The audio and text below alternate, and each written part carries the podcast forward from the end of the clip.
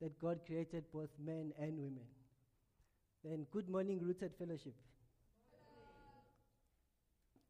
The past few days, we've been, um, not, not, really days, few months, we've been on the book of Ephesians. Um, and we, we were with Paul where he was unpacking the gospel. And then we, we stopped when he was about to look at what is manhood, what is womanhood, what is marriage, um, how, do, how are children supposed to be raised, and how they're supposed to behave. So we then went to the beginning to look at the design of God when He created men and women. So that when we go back and look at manhood, womanhood, and marriage, at least we will be having those foundations. So we are in a series called Beautiful by Design. So, what we are basically looking at here is how God created things and how all of the creation is intended to be. So, I'm, I'm actually going to pray for us. As, as you've seen, the, lo- the, the, the, passage is, is, is, very long, so it's probably going to take forever. Um, so, I'll, I'll, I'll actually rush to the passage and we can start with the Word of God. Let me, let me just pray for us. Our Heavenly Father, we thank you this morning. We, we're so humble and privileged that we can call you our Father.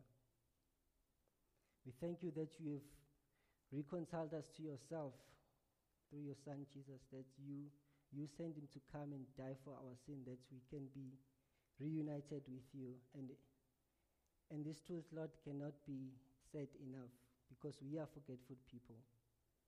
So we, we just pray this morning that your glory may fill our hearts and that you may open our eyes to see the beauty of your Son. And Lord, I pray, I actually pray against all the destructive forces, um, the thoughts that may distract us from your word.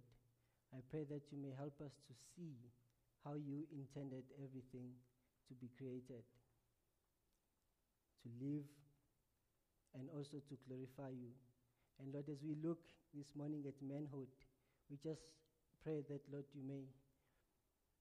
You may really soften our hearts, Lord. It's, a, it's one of those sensitive issues in our society, and it is broken because we, as men, have not called us to, to step into. So we just pray for your Holy Spirit this morning to work in our hearts and help us see and above that, that you've called us to be. And we pray this for the glory of your Son, Jesus Christ. Amen. One of the claims that we've been making for the past few weeks now is that God has designed everything in a certain way for a specific function and purpose. And above that, God has put some boundaries and limitations. But one of the oppositions when it comes to God's design, we see it mostly when it comes to the things of gender, or rather, that, that gender roles. So in February 2014, Facebook announced gender categories, and Facebook was extending beyond, beyond the male and female categories, which were already there for five years. To say now they want to put more categories. Do you, do you know how much they added after that? 56. But on top of that, they added two more later on. And then there were, there were about 58 options to choose from. My name is Bonda. My surname is Majosi. My gender, mm. So you had to choose now. Uh, and above that, they even included a blank, just in case they missed your gender. Some of these genders, just to include few of them, it's called a gender. That's how I actually call it, but others they call it a neutroi or a neutrois. So these terms are used by people who don't identify themselves with any gender at all. They, they tend um, to either feel they have no gender or gender or a gender neutral. Some use surgery or even hormones to make their bodies to conform to this gender neutral, neutrality. The other one is, is androgynous, uh, which basically they have both male and female gender characteristics and, and identify as separate, or rather a third gender. Then you've got the non binary, which are basically people who identify as neither male or female, dichotomy, of which is the separation, um, or, or, even male or female uh, androgyny in the middle. For them, gender is a complex idea that might better fit in a three dimensional web. So, one of the gender researchers says that this new blank category helps to break down the socially constructed binary of male and female. She says it is better because it helps us to control what we have established so socially, that we have constructed male and female socially. She then continues to, to say, because now gender has been constructed socially, we should try to move away from that and choose what gender we want to be. In America, in a city called um, Seattle, there's a, an annual gender conference. It, it, it's called a Gender Odyssey. So it's been held there every year. So this, this conference is international. So its, its focus is on the needs and interests of transgender and gender non-conforming people. So it packs with thought-provoking workshop, discussion groups, social events, and entertainment. This one-of-a-kind annual gathering attracts people all over the world to, to uplift them so, so that they can learn about genders. And on top of that, they even invite kids so that kids at a very young age they will have an opportunity to, to decide which gender they want. So, all this is, is actually suggesting that, in our opinion, we can decide. If you don't want to be female, you, you can decide to be male.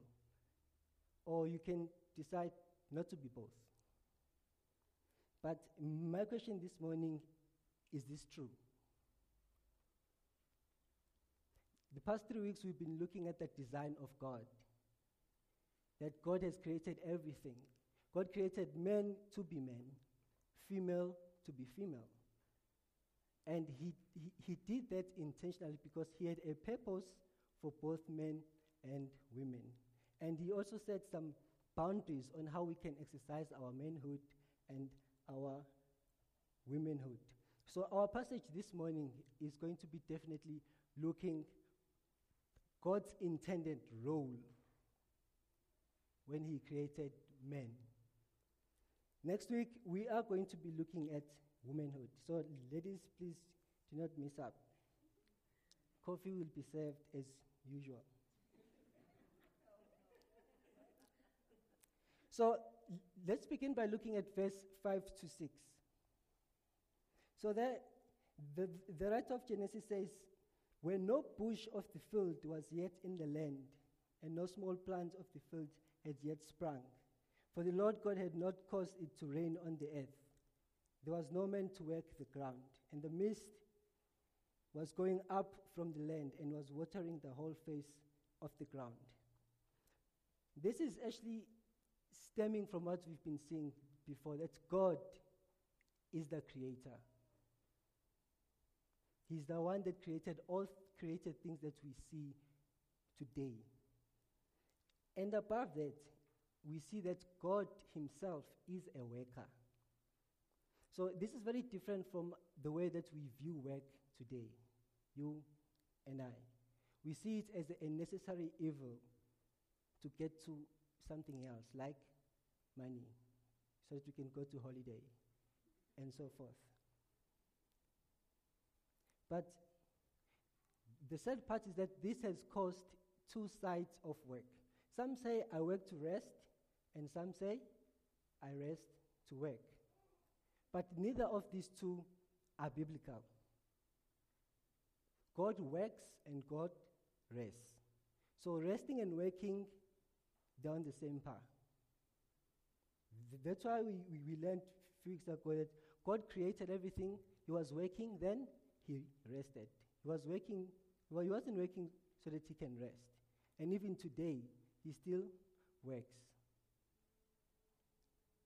So you you will actually hear people almost every Friday on the social media sending all these video clips and photos which says thank God it's Friday.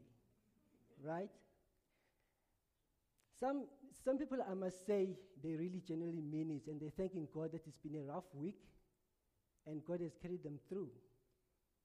And some is, are thanking God that it's been a very good week. But some,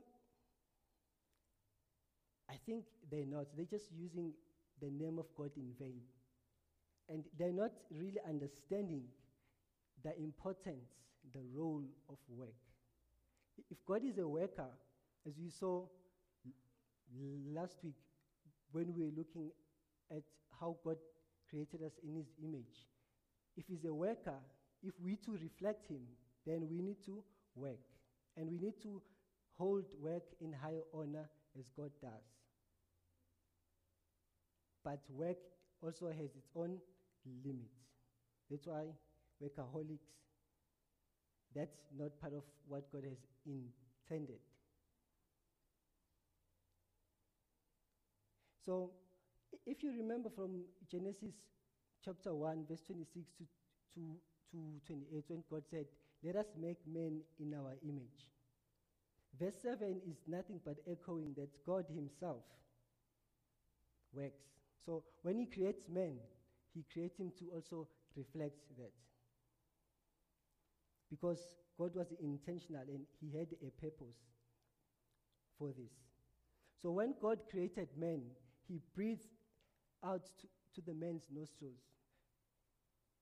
That's what One said, and he, he used the phrase, the phrase God deposited himself, or man carries a divine deposit in himself because God himself breathed into him. But of course, that doesn't make us little gods, doesn't it? So, God creates an amazing home for the man, and he calls it the garden on the east. Um, I really wish I can say in the east of Pretoria, but he, he actually placed him on, in the east. And this is very re- remarkable. When we read Genesis, we quickly run over this. But we miss that God, in a real sense, He fathered Adam. He created him and created a home and took him and He placed him in that home. And He cared for him, He lived with him. So much care and love.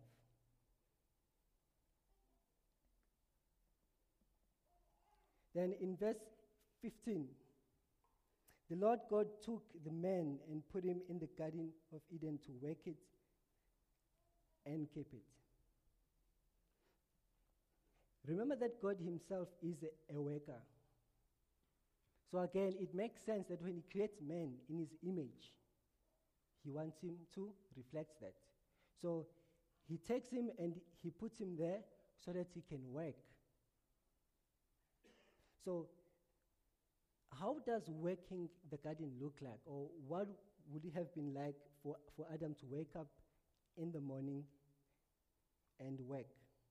So, there are four things that I think they are very crucial. A gardener can do so many things. But just to capture four, which I think embraces everything which a, a gardener does. One, it's nourishing for the garden provides for the garden and also protects against some threats and also planning towards. So just to go back to the first one, the, the most important thing which has to be nourished in the garden is the soil. Because it's, it's, it's the soil that feeds the plant, or the plant gets most of its nourishment, except for carbon dioxide from the soil. So, today, when we go to the shops, we look for the bags of manure with the NPK. That contains the nutrients which the soil wants the nitrogen, the potassium, and the phosphorus. And in Adam's day, all those came from the leaves which were falling from the trees, because that's why Adam had to work and keep it. He, he, he had to clean, and that itself forms a compost. If you've got green hands, you know exactly what I'm talking about. That is not every time that you need to go and buy compost. You can just, as you clean around your home, as you are cutting trees and trimming and pruning, that you can use it as your compost. And also water. Soil needs to be watered. Then we actually come to providing. That has to do more with the plant. This is the real part, really, when the man has to work and keep the garden. The man has to collect the compost, he has to clean the garden so that the plants are not so congested because plants breathe because they are living organisms. They pull carbon dioxide in and they give oxygen out so that you and I and the animals can get to breathe it. But if it's congested, that process is not as efficient. But also, the gardener has to find a good location where there is enough sunlight and also there's enough water, or maybe some plants need to be closer to the river. Then, on protection, plants get infected. But this is an interesting one. If, we are, if you really have a, a garden at home, I'll really ch- challenge you on this one. Do you know that insects eat plants, right? And God in Genesis 1, He created insects and animals, and He said, I give you all the plants to eat. So when the insects are eating plants in your garden, they're not sinning, it's biblical. so, how you negotiate with the insects, I, I'll, I'll, I'll probably presume that would be a sermon of another day. But you need to be aware of that. That insects, they're just doing what God said eat of the plants even if it sponsors garden, eat. Then the last part is planning towards. So a, a good gardener knows that, that there are things that are called seasons. And season comes and season goes. So as the time to harvest comes, a good gardener knows that I have to be preparing seeds for the next season. They should be germinating. And also, sometimes famine comes and you're supposed to plant even more crops to prepare for the famine so that you can keep. And when you cannot plant at least you've got I- enough food. So why am i laboring on this so much on these four points? It's basically i believe strongly and as we'll see god has handed the role and responsibility of a man in gardening. So, these four things are the crucial responsibility of a man. And especially true be- because all God's creation was created to glorify Him and also at least to help us to see. When you see the stars, you don't say, My telescope is so amazing. I can see the, the stars. But we are supposed to be in awe of God Himself. And God, because He loves us, because He wants us to have the best, because our trust in Him brings glory to Him and delight and joy to us, He gave us the boundaries and limitations. so that we can enjoy Him fully. Think of a child that is still crawling. If you don't put that hedge around the bed, you know exactly what's going to happen. So, in that same way, God has given us some limitations, and specifically for Adam and Eve, He says in verse 16, You may surely eat of every tree of the garden. But the tree of the knowledge of good and evil you shall not eat, for in the day that you eat of it, you shall surely die. Import, the, the very important thing to say is that when God created man, he had been already putting boundaries and limitations even before that. We saw him creating the heavens and the earth and separating them. The water on the earth, separating it from the one above, which we call clouds, calling the sea to go to one side so that there's ground. He's been doing that all along.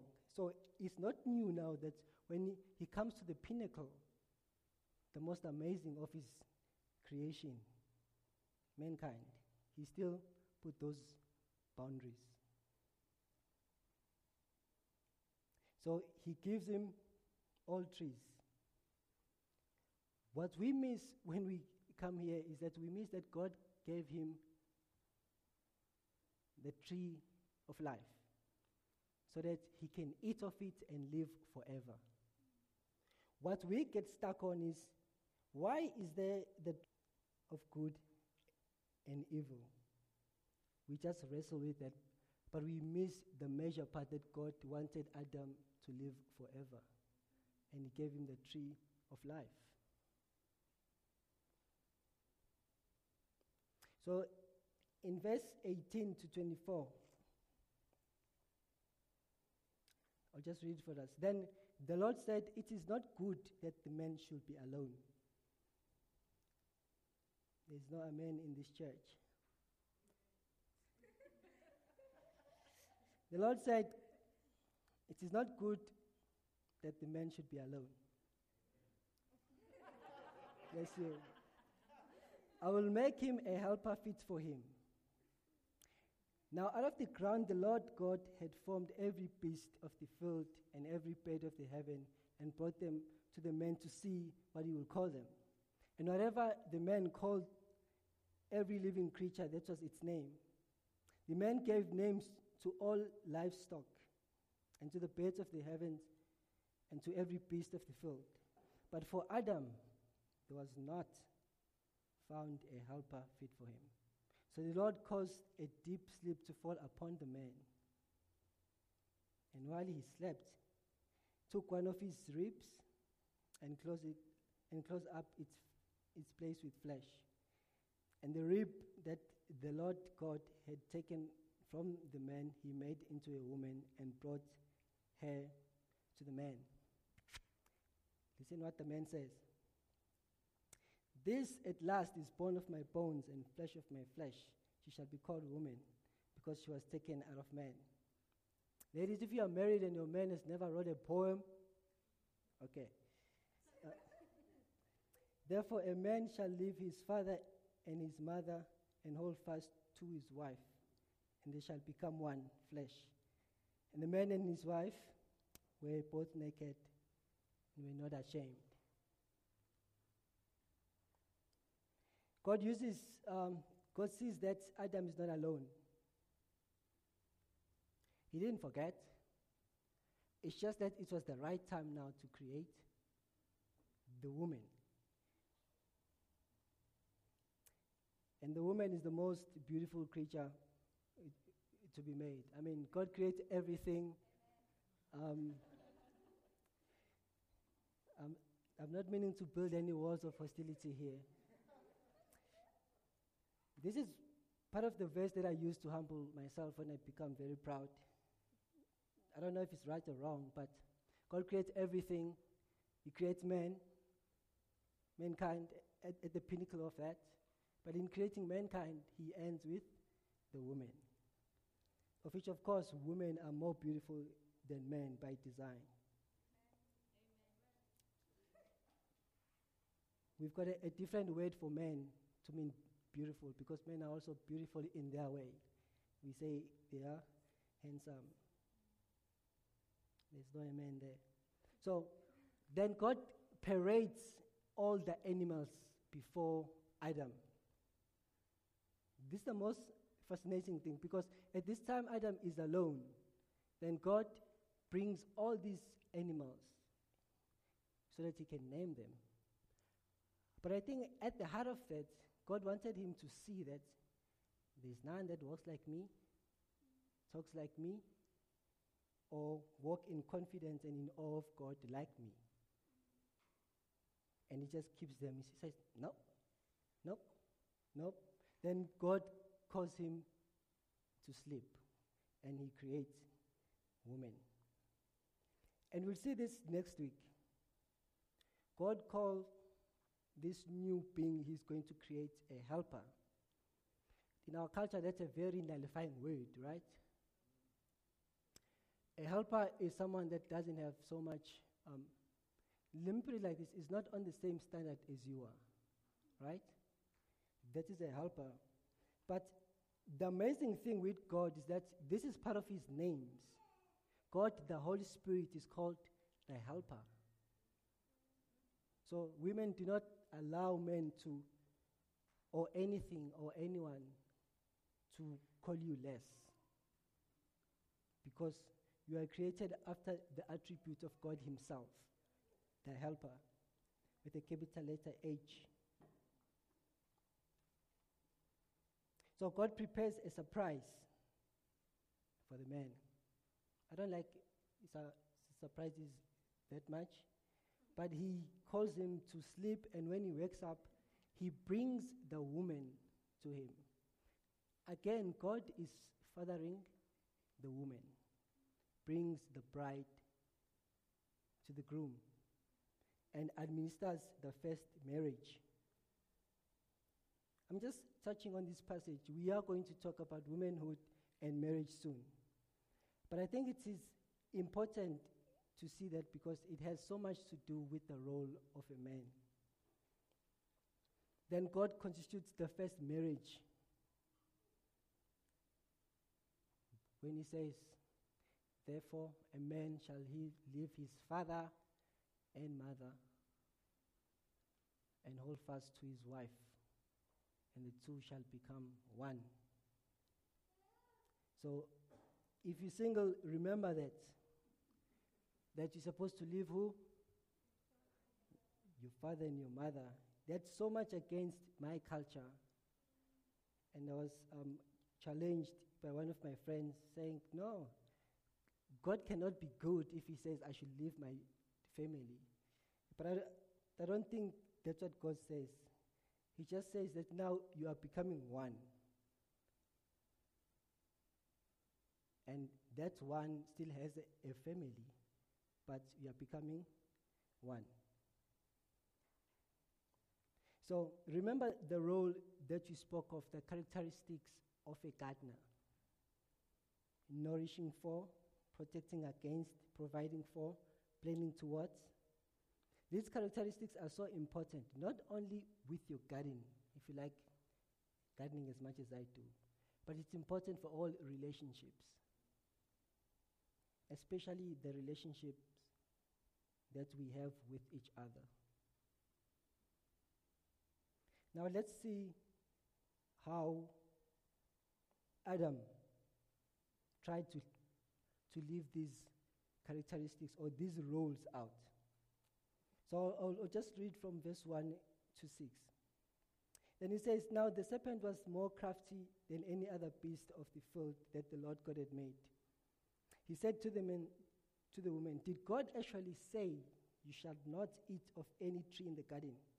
And the woman said to the serpent, We may eat of the fruit of the trees in the garden.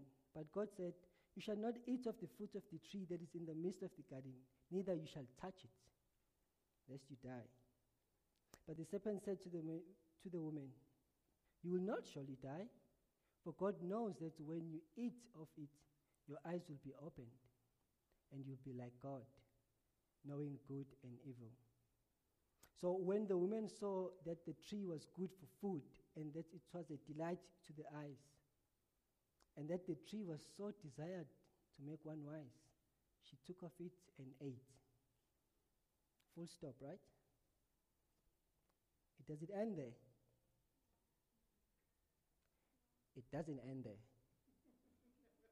Because when we talk about the first temptation, most of the time we end there as the woman being bad, very bad than man.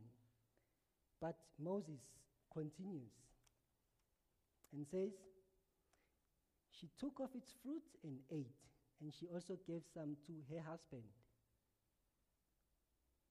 who was with her.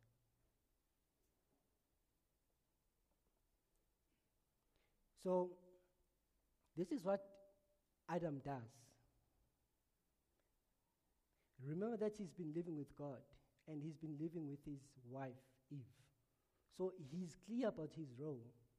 But when the serpent comes into the picture, he sits and watches his wife becoming vulnerable. He sits and watches his wife being nourished with lies by the serpent. He sits and watches his wife going to the tree. Maybe he went with her. We don't know. Goes to the tree of the knowledge of good and evil and take and allow her to take of it and eat.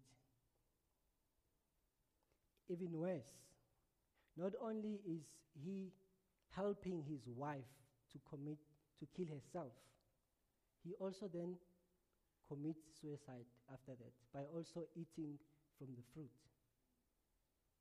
Then now, what happened to all those roles as a man? As I've said, people really overlook the fact that Adam was there with Eve when he was tempted because the scripture is clear. He was there with her. He didn't come and say, What have you done? He was there, but he did nothing.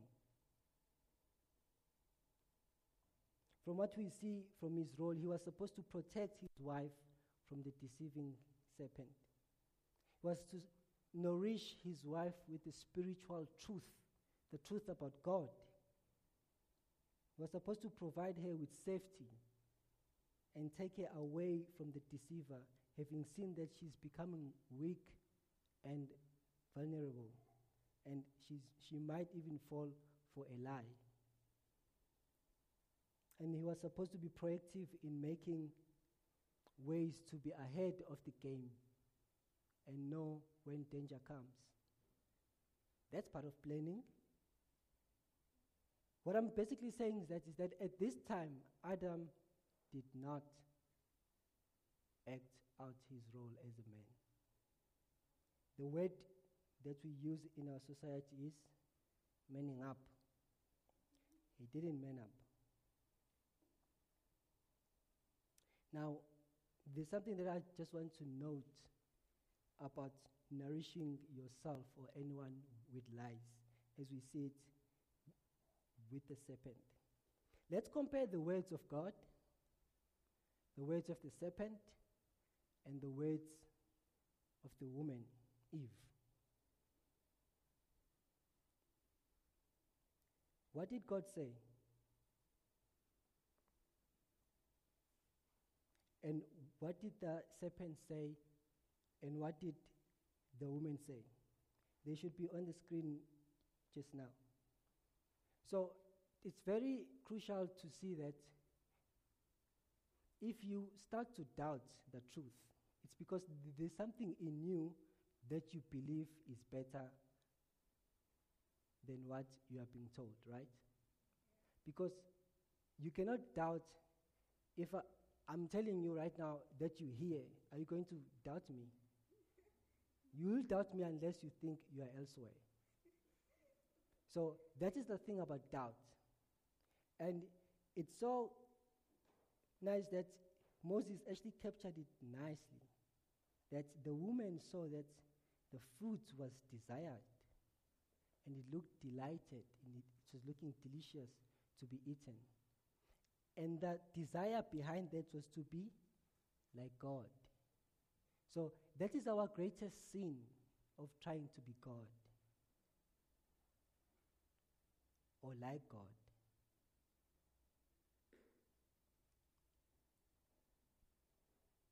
So we need to think about that a minute and reflect of it. That in all the kind of temptations that we come across, what are we telling ourselves? Are we believing the truth that God has given us? Or are we rethinking what God said? That God probably didn't mean that. What I'm feeling and desiring, that's probably the best. These things, when left unchecked, not prayed for, not repentant of, have serious consequences. As in case we, we see it clearly from verse 8 to 10. Will you roll the last one, Carlo? So that is the God's word. Then the serpent tweaks the truth. He just changes it a bit so that it looks attractive. The devil, by the way, does know the Bible. Um, if you didn't know that, when you read in the New Testament, the devil amazingly quotes scriptures to Jesus himself and try to convince him of. So, unless you're really acquainted with the Word of God, of which we always preach every week, spend time in the Word, you will believe anything that is everywhere. And our great influencer and teacher in our time is the social media. So it's either you believe what God has revealed here, of which we have every day, or believe that almost all of us here have a Bible or at least have an access to it because we're not being killed for reading God's word. But if we don't stick into it, we'll then fall for all these other amazing ideas which are out there. In chapter 3, verse 7 to 9, there are consequences. If a man doesn't man up, there are consequences to that. One, the relationship with God and man is broken. Let me read from verse 7 to 9. Then the eyes of both were opened, and they knew that they were naked, and they sewed fig leaves together and made themselves loincloths. And they heard the sound of the Lord God walking in the garden in the cool of the day, and the man and his wife hid themselves from the presence of the Lord among the trees of the garden. What do we see there? Two things. First of all, they hide from God. So it tells you that that amazing relationship that they were having has been broken. So now there is fear and there is shame. And that's what happens when one doesn't man up. Because your role, a man is, is not different from a guard, a policeman. You take what God has entrusted to you and you guard it either in your family or your friends. And you help and you help others around you to bring glory to God by basically living your own roles. Because if you don't provide for your family, if you don't protect them, if you don't nourish them, and if you don't plan for them, what kind of a family is that going to be like? The second thing is from verse 10 to 12.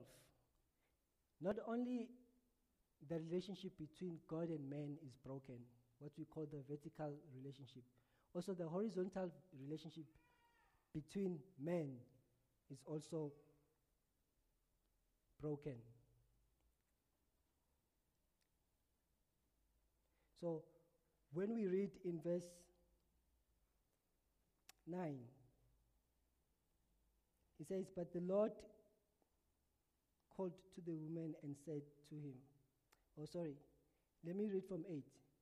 And, and they heard the sound of the Lord God walking in the garden in the cool of the day. And the man and his wife hid themselves from the presence of the Lord uh, among the trees of the garden. Look at what God does. But the Lord God called to who? To the man. And he said to him, Where are you? And the man said, I, I, I, I. Do you see those four eyes? The man said, I heard the sound of you in the garden, and I was afraid because I was naked and I hid myself. So already we are seeing selfishness resulting after disobedience against God. So it didn't take very long. Not long, because when God said, If you eat of that tree, you'll surely die, He meant it. He wasn't bluffing. That's why we can take God at His word. That when He promises something, He will deliver. But of course, because He's merciful, He's gracious, He did not cause them to die physically at that moment. But they died spiritually. Spiritual death is basically being separated from God. As they hide themselves, they were. Can you imagine men trying to hide from God? That's very foolish. But that's what they opted for because they didn't know how to deal with this mighty God now because their relationship had been broken. So, just to recap again, three things are crucial. When men do not step into the role of being a man, not only their relationship with God is broken, but also their relationship with other people is also broken. And that causes the kind of world that we are living in, where men and child, where women and child are the ones who are most disadvantaged. Reason being, there are few men out there. There's a word which I learned of many years ago. It's called ban. I call it ban. It's B A N. So that word is a hybrid of boy and man. Do you get it? Ben. So a Ben is a person who's very grown up but behaves like a boy. Is a person who's very grown up but doesn't step into those roles. That we call him a Ben. I don't want to be one. But in our, in our society, bands are the coolest one because they're the ones that are everywhere doing everything else except what they should be doing. That's what our culture wants. So that this vicious cycle of children and women being taken uh, uh, advantage of, it goes on and on and on. But of course, God, God will not let that happen. So let's look at what happens when people breaks what God has said. When God calls up on the man, I, I, God asks, He says, Who told you that you were naked? Have you eaten of the tree of which I've asked you not to eat of. Then the man said, The woman you gave to be with me, she gave me the fruit of the tree, and I ate. Then the Lord said to the, to the woman, What is this that you've done? The woman said, The serpent deceived me, and I ate. I'll, I'll, re- I'll recap this again. Can you see the blame shifting? The man, while he, he was supposed to be the one who's protecting his wife, I mean, at that role, I'm not saying he was supposed to protect his wife. No one can protect anyone against God except for God Himself. But at least he was supposed to acknowledge that he didn't man up and take responsibility. But he, he says to God, Is this woman that you gave to be with me? Remember, earlier on, he burst with a poem. This at last is the flesh of my flesh. And when he doesn't man up, he blames who? God, right? He says, Is this woman that you gave me to be with me? And the woman also says, It's the serpent that deceived me. Poor serpent didn't have to answer for that. Because God doesn't really give, doesn't have dialogues.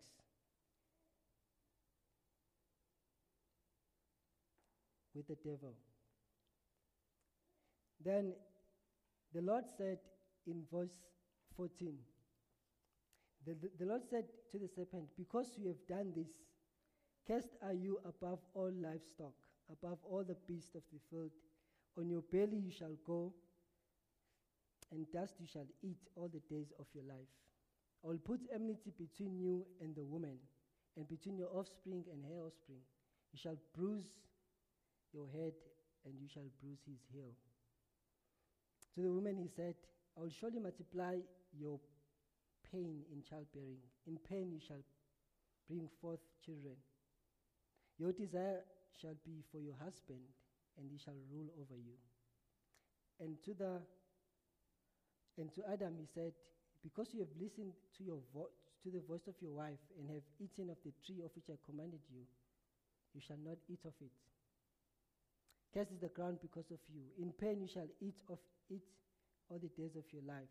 Thorns and thistles shall bring forth for you, and you shall eat the plants of the field. By the sweat of your face you shall eat bread till you return to the ground. For out of it you were taken, for you are dust, and to dust you shall return. So here, God has seen that men have sinned against him. And he said, When you disobeyed my word, you'll surely die. So now he's pronouncing the judgment. To the snake, he curses it to walk on its belly. To the woman, he doesn't only curses the process of, of bearing children, but also the process of raising children, saying it's not going to be easy. Notice that God doesn't say it's not going to be possible. He, he curses it so that it becomes more difficult. And it's such things that has to remind us when we go through these things of raising kids. And as difficult as it is, we need to remember two things. One, we have disobeyed God. And two, but God is gracious that He still allows us to have kids. And to the men, to the men, God curses two things, which are part of the man's role. One, it's providing. He's, God curses the ground, and He says, out of the ground, you will reap on your sweat. I know that providing is one of the things that keeps men awake. And as men, we have idolized it instead of acknowledging it as our role. But what I want to say this morning is that providing is our role, it's not our identity. Our identity is in Christ. But we live that out in the way that we nourish, we provide, we protect, and we plan for. And also to the ladies, Men aren't as strong as they think they are, okay? So when it comes to this issue, be, let me not say be sensitive, let me say be wise. Be the helper. Do you know what a helper does? The helper helps. Right? Yeah. So, as much as it's difficult to provide in our time, but remember that God is the ultimate provider, and He does provide for His people. There are those times which are difficult, but He, he always does. So I want to close by grace.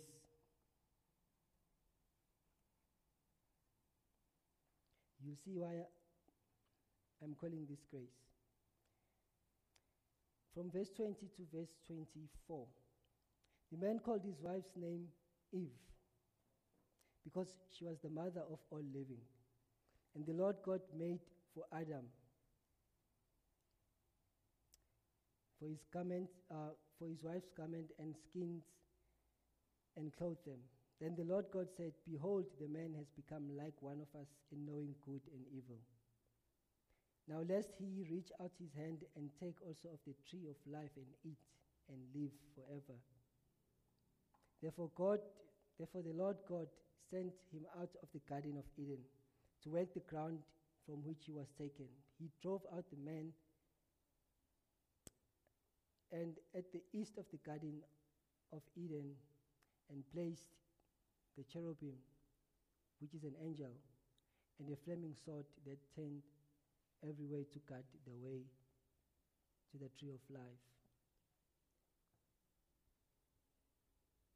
There's a passage in Romans um, that talks about the sin of Adam that has caused all of us to be living in sin. So, Paul says, Yet death reigned from Adam to Moses, even over those whose sinning was not like, can you see this side? Was not like the transgressions of Adam, who was the type of the one who was to come. But the gift is not like the trespass. For if many died through one man's trespass, much more have the grace of God and the gifts and the free gifts by the grace of that one man, Jesus Christ, abounded for many. And the free gift is not like the result of, of that one man's sin.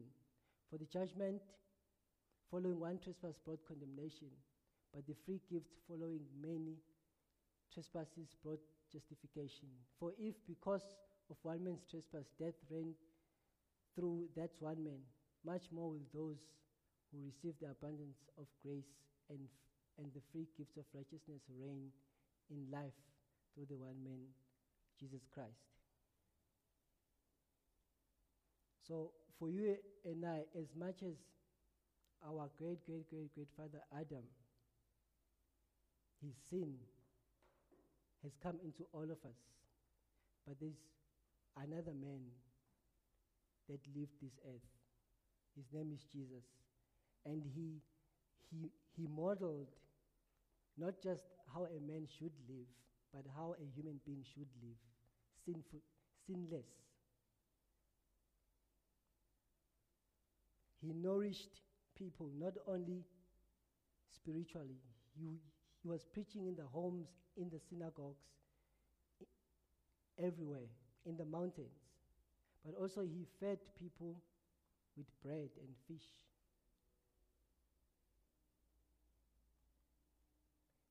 He protected, do you remember the prostitute which the religious people were trying to stone? He also protected her. But in real sense, we are all prostitutes in a sense that we sin against God in all ways. And God saves us in our sins, in our rebellion, and He also provided a way for us to come back to God when He died for our sins.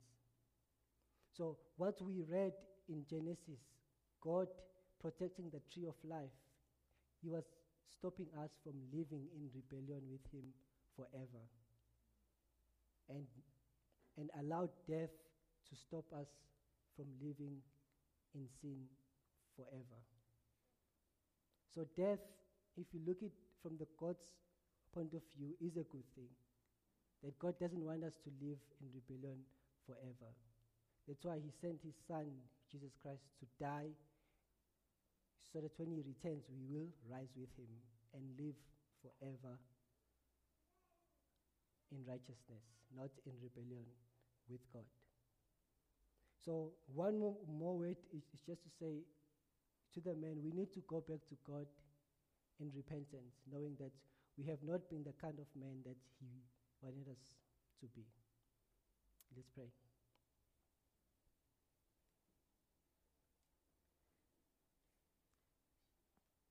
Heavenly Father, we thank you this morning for reminding us that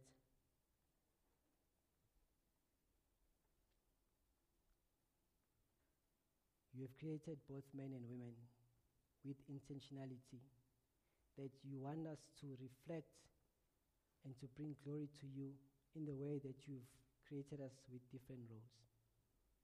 And Lord, we pray that what we've learned this morning, that you may put in our hearts and you may stay our minds, Lord, that we may always remember when we hear all these voices in the world that tell us what a man is supposed to be. That you, the creator of man, you also have your own intentionality. So we, we, we wish to repent, Lord, for not manning up, for not loving you as we ought to, for not loving our families, our friends, our communities, for not protecting them against spiritual threats and against physical harm.